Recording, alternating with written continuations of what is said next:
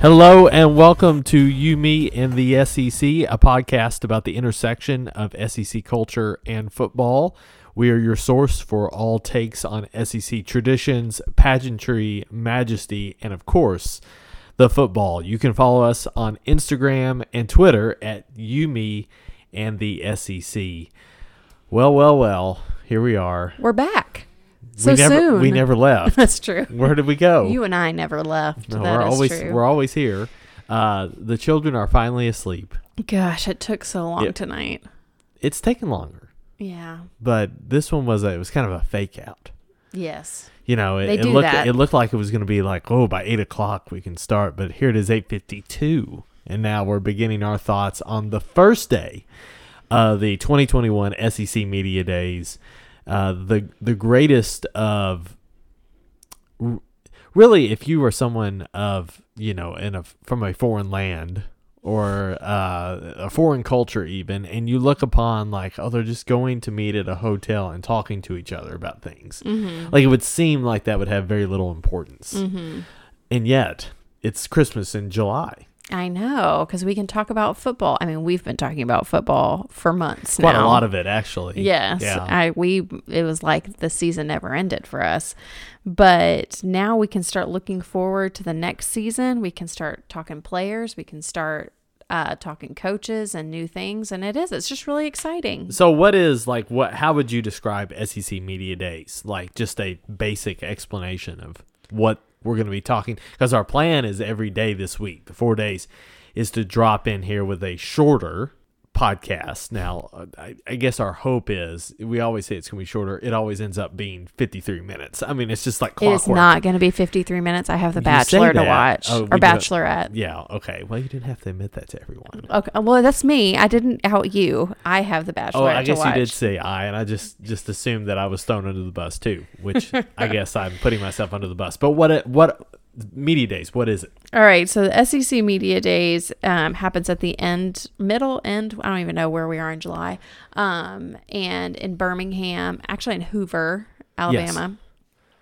Outside of Birmingham, and all of sports media comes, and a coach and representatives from each SEC school come, usually 2 or 3 players. I think this year they've scaled it down a little bit because of COVID. It's just getting you hyped for the program, and the media gets to ask the coaches questions, and they get to show their personality and get the fan base hyped. And it's what the talking heads call talking season. Right. Because this is where, we don't have really anything else to do.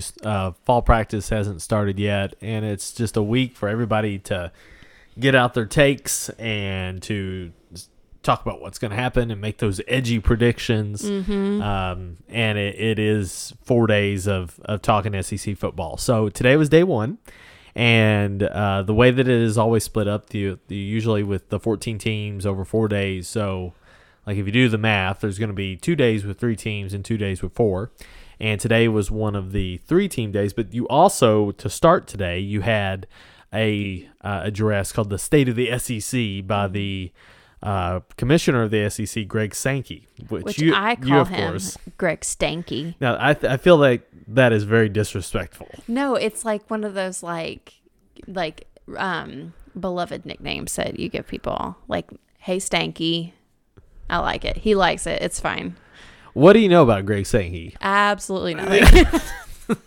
It's like, nobody boos him like the NFL commissioner. That's a good point. At the NFL draft, he seemed to be liked, and I didn't mind what he had to say. Granted, there's no fans. It's just media. That's true. But I don't think the fans would boo Greg Sankey. I mean, he probably made college football happen last year. Yeah. With, some other conferences bailing out and not putting any value judgments on what people did or did not do. But Greg Sankey was like, no, we're going to try this. Right. And it ended up working out. Mm-hmm. And the most SEC teams got their 10 games in. Some conference only got five or 6 games in. It's just the way things ended up. But it was very possible that if, the SEC had joined, I think, the Big Ten and the Pac-12 and saying, we're not going to play, then Big 12 and the ACC would have. I had a brain fart. Quit giving me that judging face. I was it's like honestly, you're giving me the stanky eye right now. That's what Greg you're doing. Stanky eye. But yeah, I mean, he really did step into that leadership role in terms of trying to make it happen, and he really is to thank for that. So Greg Sankey, I said it like it was his actual name. Yeah, you really need to turn this on. I know. Okay. I'm going to, because I don't know him very well, I'm actually going to think his name is Stanky. Anyways, the SEC commissioner, he, in his state of the SEC address, there's a bunch of things. I don't know if you have them that we're going to kind of touch on today. I think there's a lot of things that he talked about, like the NIL stuff and just COVID procedures that we could honestly spend a whole podcast on. Yeah, I think the NIL, name, image, likeness, that's going to be a long-term discussion. I think the short-term discussion is COVID. I think the newsy thing that he came out with is that 6 of the 14 schools have reached 80% vaccination in their rosters. So that means that if you do the math, 8 of the 14 have not.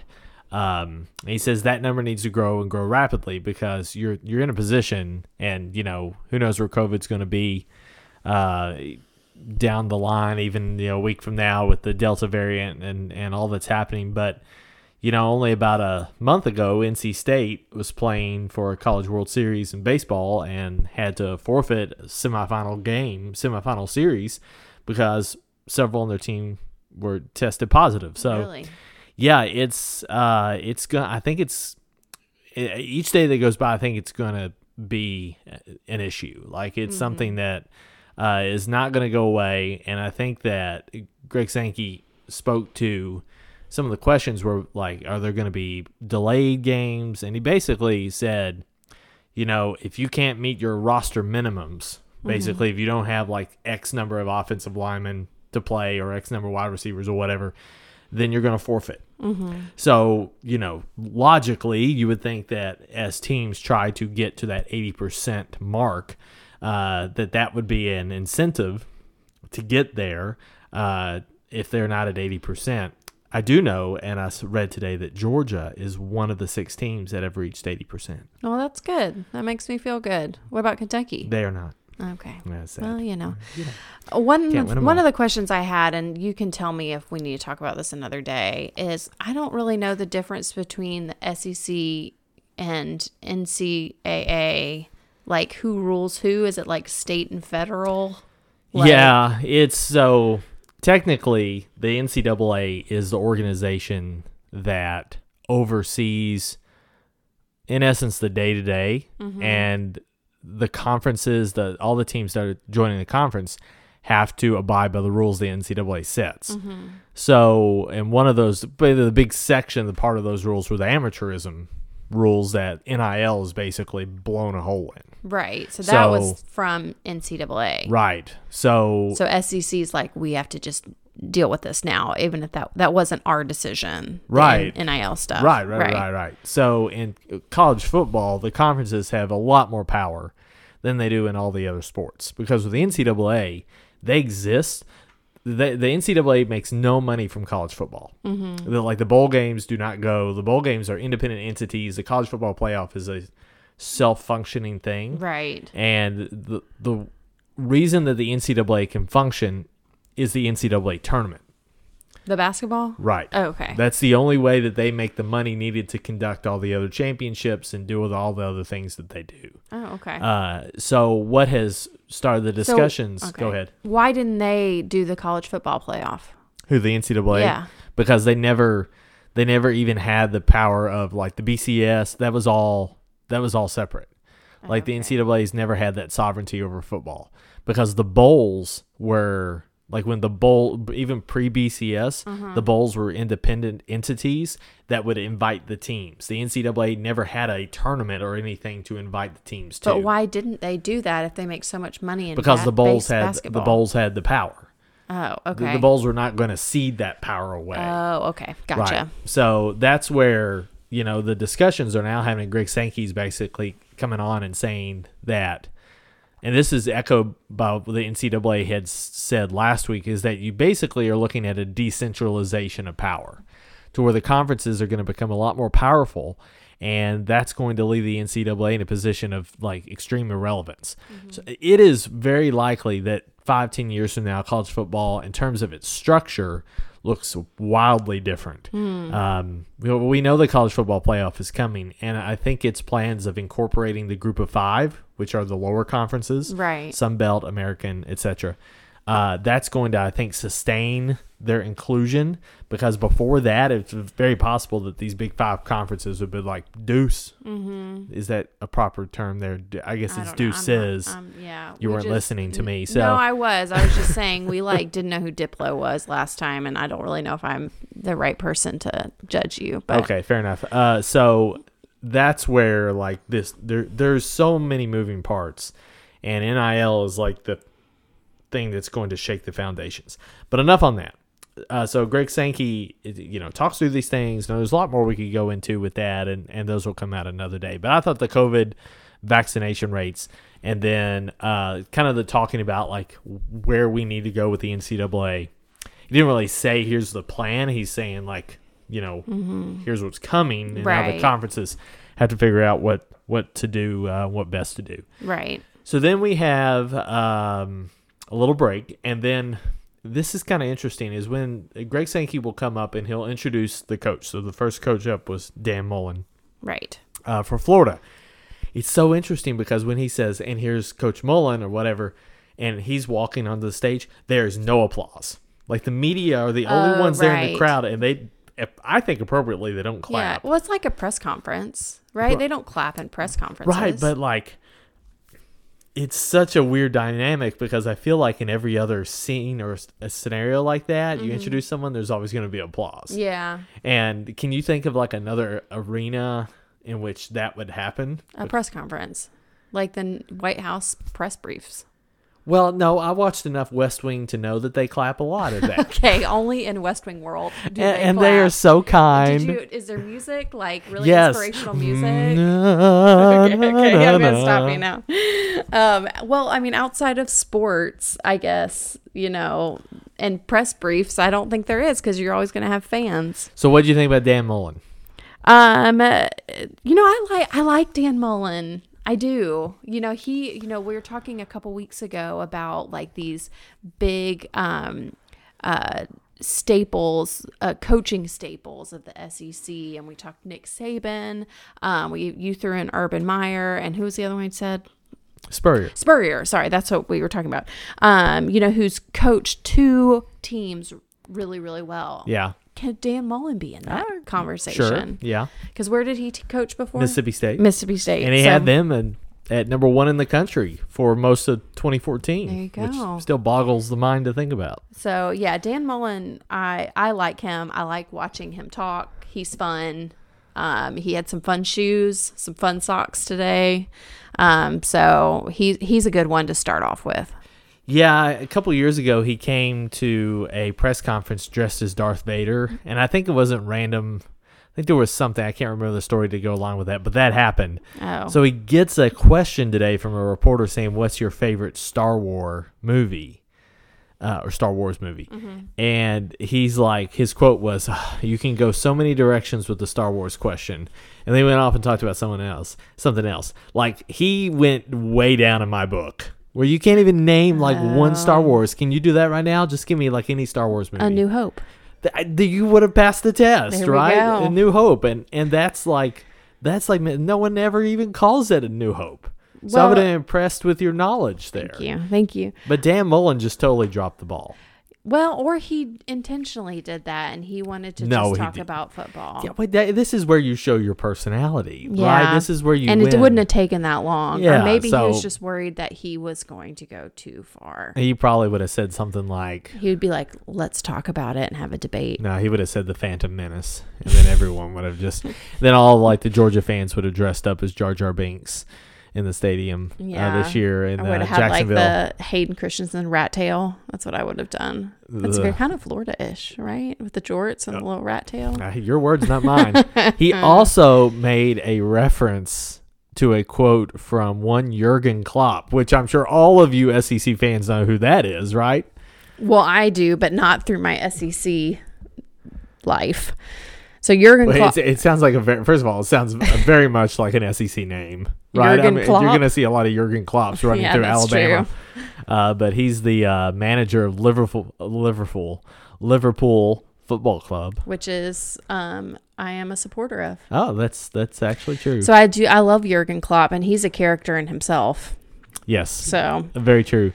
One of my other favorite parts of that the Dan Mullen questioning is there was a question.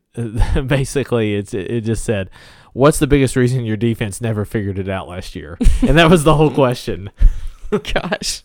And now, is that like? Do you like that line of questioning to make like an assumption in the question? Because Mullen talked about how, and he made a good point about how Kyle Trask, Kyle Pitts, that offense was so dominant that the defense really couldn't like get the full rest. Yeah, you know, I mean, if that's the story, like our defense, that Florida's defense was not anywhere near their offense, then yeah, ask the question that way. That's what the story is. I like it. Yeah.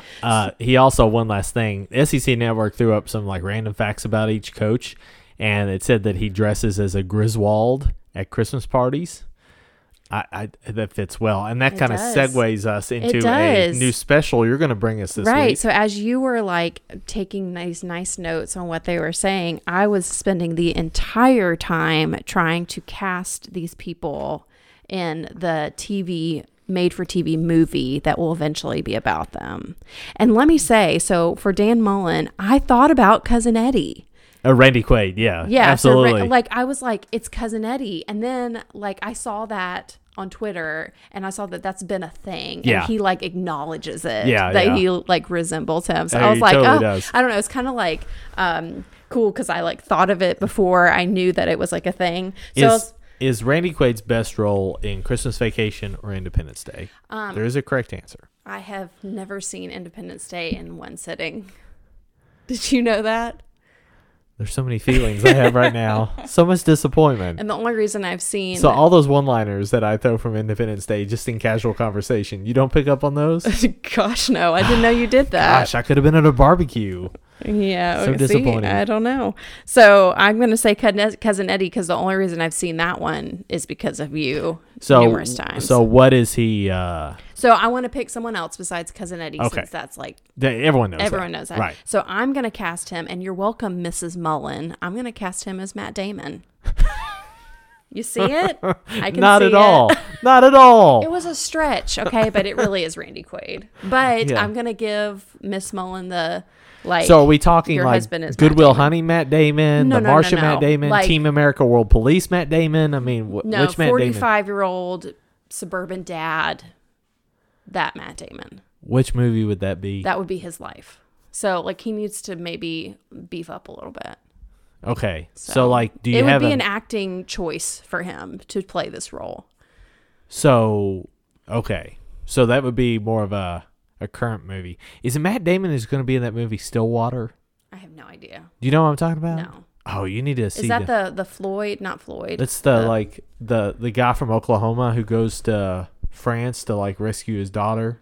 I have no idea what you're talking about. That movie does not sound like that is in my radar. Sounds like Taken, actually. Yes, which is not in my radar. Surely one of these coaches would remind you of Liam Neeson. Well, it's not probably, yet. It's probably our next one. I don't know. Anybody. I have some good ones for our next one. Okay. So go ahead, Coach O. Here's my hot take about Coach O. Yeah, he doesn't really say anything interesting. He really doesn't. He just says it in a very interesting. I could watch him talk all day. I could listen to him talk. I don't know about watching him. There's not much. Well, no. I mean, it's a whole aura that he has. It totally is. Yeah. So if you like, if you are like very not schooled to the SEC, Dan Mullen is.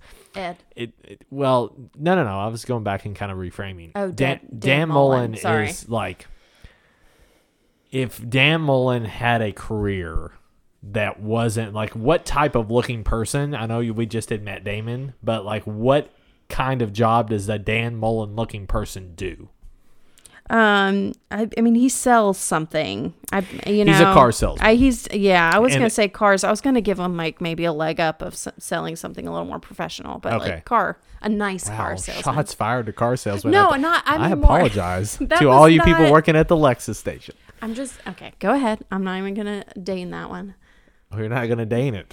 Is that what you say it? That's not right. I think it is, actually. I'm just very impressed.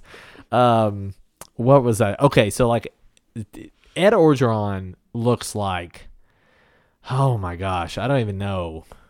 He could be part televangelist, part mechanic, part, I don't know. No, he is there's so many ways. He is a job that has a name that I don't know the name of, but it's where they like, get the crawfish out of the fisher, like the crawfisherman. That is him. And he's one of those people that's like, you see him and you're like, oh my gosh, he looks really scary. But then he has such a nice smile. He looks like such a nice guy. There's a video I saw recently of him running shirtless through LSU's campus. Yeah, I saw that. That's all you need. That was one of the fun facts that they had, was that he likes to run shirtless. Oh, fun. So, well, I'm going to offer you another alternate. Can I go ahead and go to my casting of what he could be? Sure. A mob boss. Because I casted him, Robert De Niro. Yeah, I think that's good. I think it's good. Alternate, if Robert can't do it, right, is William Shatner. William Shatner. Yeah. Out of work. Yeah. William Shatner. Yeah, not quite as well. Maybe has to tan. Yeah, a little bit more. That's right. No, that's good. He's so Orgeron is just a character. Deep Cajun accent. I mean, go Tigers. Mm-hmm. That wasn't a drop. That was my impression just now. You got to cough it out a little bit after that. I have to clear it out a little bit. He really didn't say. One thing I think was interesting is, and it's obviously an unfortunate situation, is there's an ongoing FBI investigation into the LSU football program on campus about potential sexual assaults that were not reported, and I'm not going to begin to talk about the details because I don't know them well enough to speak to them, but there was a question from a pretty well-known journalist today at Media Days, Pete Thamel, who's written for Sports Illustrated and some other pretty big publications nationally, and he asked about it, and Coach O was like, as well he should have said, he would be like, I can't talk about that. It's ongoing investigation. At the end, he goes, thanks for asking. What do you think about that? Do you think that was like a genuine thing, or do you think that was like a thanks for asking? No, I think it was genuine. Okay. Yeah, because I saw some like tweets and stuff that they were like, you could feel the venom in what he said. And I read that before I watched it. Right. And I watched it and I was like, oh, it seemed like he was just being like, thanks for asking. I don't know. I didn't take it. People like are vitriolic. Dumb. So. Yeah, not at all. I mean, what's he going to do there? Be like, shut up. You know, you got to ask it. He also, and this happened, I don't remember it happening in our next coaches conference, but I didn't watch that one as closely, full disclosure.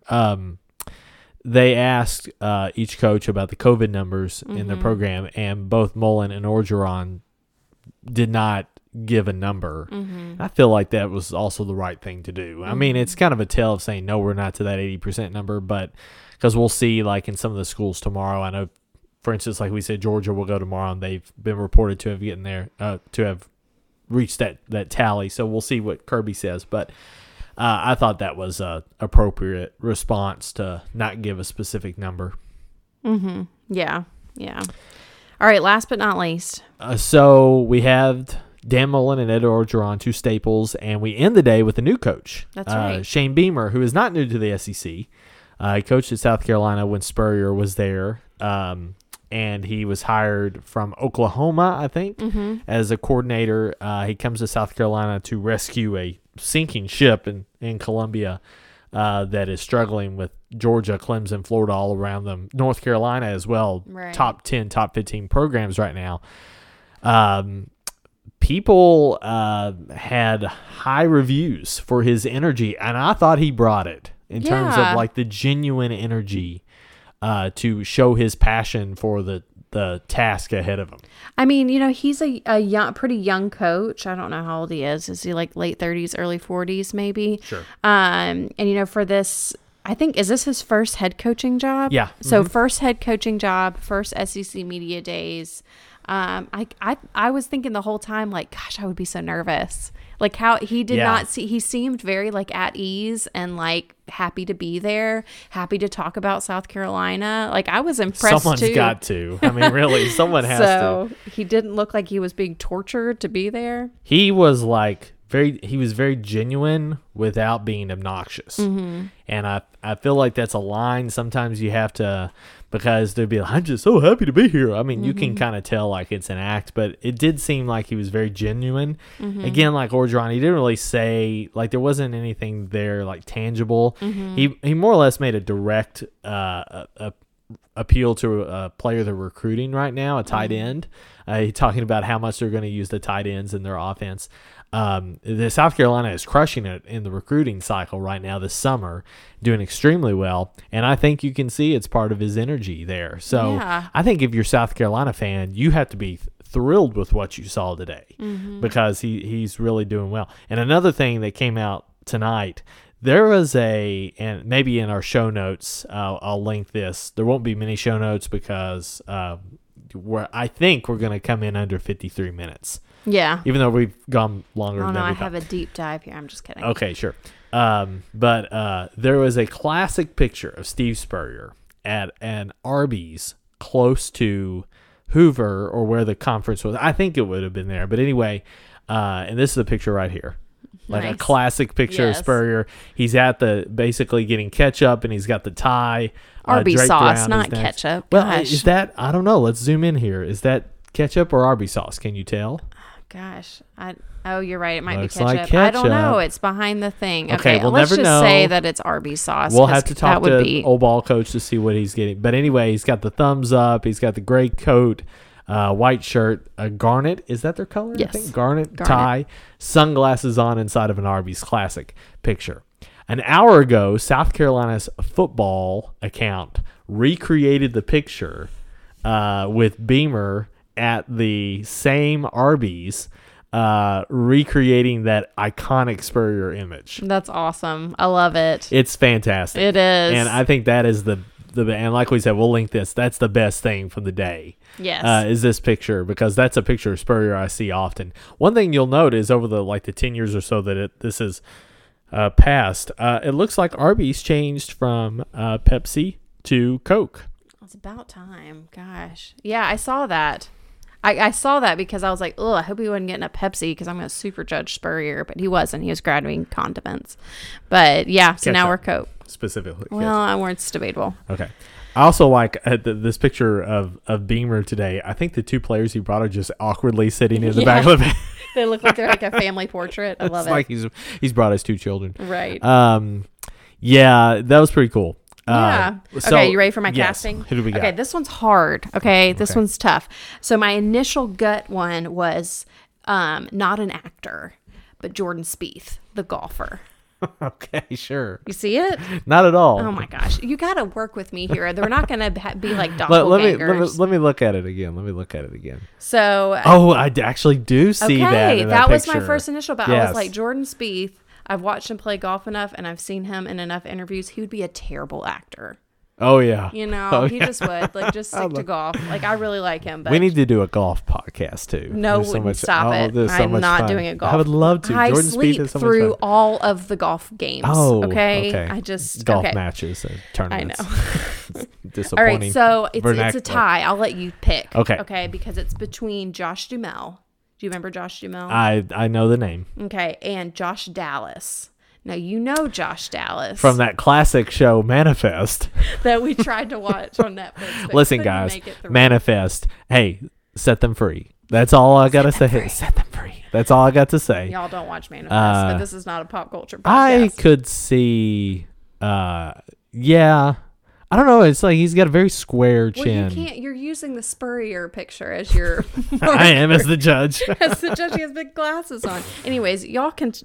If there's better casting, I would honestly love to hear it. So please let us know because I think mine's actually pretty good. I can't wait for tomorrow. Kirby Smart's head is like an Osborne head. I don't know. We've talked about this before. Like it's kind of a squat, big fat head. That's the Osborne classic. So he might be my cousin. Who knows? Who knows? But no, that is, we'll continue that tomorrow. It's a fun game to cast these coaches. Now, tomorrow, we have, do you have it on you? Like, who's going tomorrow? No, I mean, I know it's Georgia. So I do know that tomorrow is Georgia, Kentucky, and Ole Miss. You think there's somebody else? And I want to say Tennessee is the other team. There's definitely four teams tomorrow. I think it's a new coach. I think it's Tennessee. So, okay. That's my guess. Okay. Let's go with that. No, we have to know. Okay, well, I'm looking it up, and I'm just slow on the fingers. Okay. Georgia, Tennessee, Kentucky, and Ole Miss that order. So, Georgia starts off at 10, and then Josh Heupel, Mark Stoops, and then Lane Kiffin finishes up at 3:50. It's a solid group. Kirby's kind of boring. And yeah, he's honestly, not offer honestly, a lot. Mark Stoops is also kind of boring. Heupel, I don't get the sense he's that exciting. Mm-hmm. However, yeah, but then we got Lane. That's why they threw him in, because people are gonna be snoozing on Tuesday. That'll be fun. So it'll be a good day. You know, a lot of people are saying that the most exciting coach in terms of delivering like good lines is Eli Drinkwitz. Oh, good. Well, he's not till Thursday. That's right. We'll close with him, and then who's at Arkansas? Sam Pittman, mm-hmm. and then Brian Harsin, Auburn. Bama's on Wednesday. And we'll be back with you, hopefully, after every day. I think our target for this was like 15 minutes, and we got 30. Listen, that's good. We're under 54. I know. This is amazing. It's a good time. So, yeah, we'll come back tomorrow and kind of check in again to see what the four coaches that go tomorrow had to say. And we'll get our castings into our fraternity of actors and see where we go from there. All right. You say the thing. Oh, that's right. I closed. Yeah, I thought maybe if you had anything else. No, I don't have anything else. Okay. Good. I guess I'll close. I want to watch The Bachelorette. All right. Let's do it. I'm Ben. I'm Brittany. And this has been You, Me, and the SEC. Bye.